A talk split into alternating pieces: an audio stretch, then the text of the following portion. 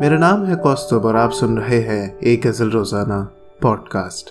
गज़ल सुनने, सुनाने की इस कोशिश को जारी रखते हुए आज मैं पढ़ूँगा आप सबके लिए श्री सलीम कौसर जी की लिखी एक बेहद खूबसूरत गज़ल, कहानी लिखते हुए दास्तान सुनाते हुए।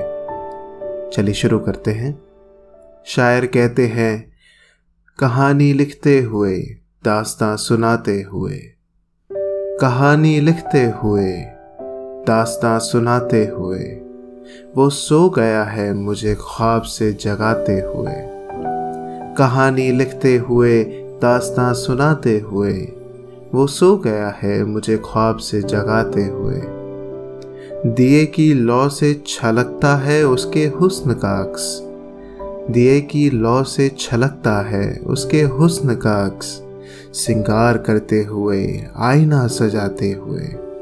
दिए की लौ से छलकता है उसके हुस्न का अक्स। सिंगार करते हुए, आईना सजाते हुए, कहानी लिखते हुए, दास्तां सुनाते हुए। वो सो गया है मुझे ख्वाब से जगाते हुए। अब इस जगह से कई रास्ते निकलते हैं। अब इस जगह से कई रास्ते निकलते हैं। मैं गुम हुआ था जहाँ रास्ता बताते हुए। अब इस जगह से कई रास्ते निकलते हैं। मैं गुम हुआ था जहाँ रास्ता बताते हुए, कहानी लिखते हुए, दास्तां सुनाते हुए। वो सो गया है मुझे ख्वाब से जगाते हुए। पुकारते हैं उन्हें साहिलों के सन्नाटे। पुकारते हैं उन्हें साहिलों के सन्नाटे, जो लोग डूब गए कश्तियाँ बनाते हुए।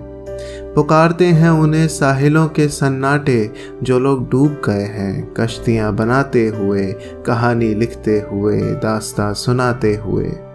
वो सो गया है मुझे ख्वाब से जगाते हुए। फिर उसने मुझसे किसी बात को छुपाया नहीं। फिर उसने मुझसे किसी बात को छुपाया नहीं। वो खुल गया था किसी बात को छुपाते हुए। फिर उसने मुझसे किसी बात को छुपाया नहीं। वो खुल गया था किसी बात को छुपाते हुए, कहानी लिखते हुए, दास्तान सुनाते हुए। वो सो गया है मुझे ख्वाब से जगाते हुए। मुझी में था वो सितारा सिफत की जिसके लिए। मुझी में था वो सितारा सिफत की जिसके लिए। मैं थक गया हूँ जवाने की खाक उड़ाते हुए। मुझी में था वो सितारा सिफत की जिसके लिए मैं थक गया हूँ। ज़माने की खाक उड़ाते हुए, कहानी लिखते हुए, दास्तां सुनाते हुए, वो सो गया है मुझे ख्वाब से जगाते हुए। आखिरी शेर ये है, मज़ारों और मुंडेरों के रत जगों में सलीम। मज़ारों और मुंडेरों के रत जगों में सलीम। बदन पिघलने लगे हैं दिए जलाते हुए।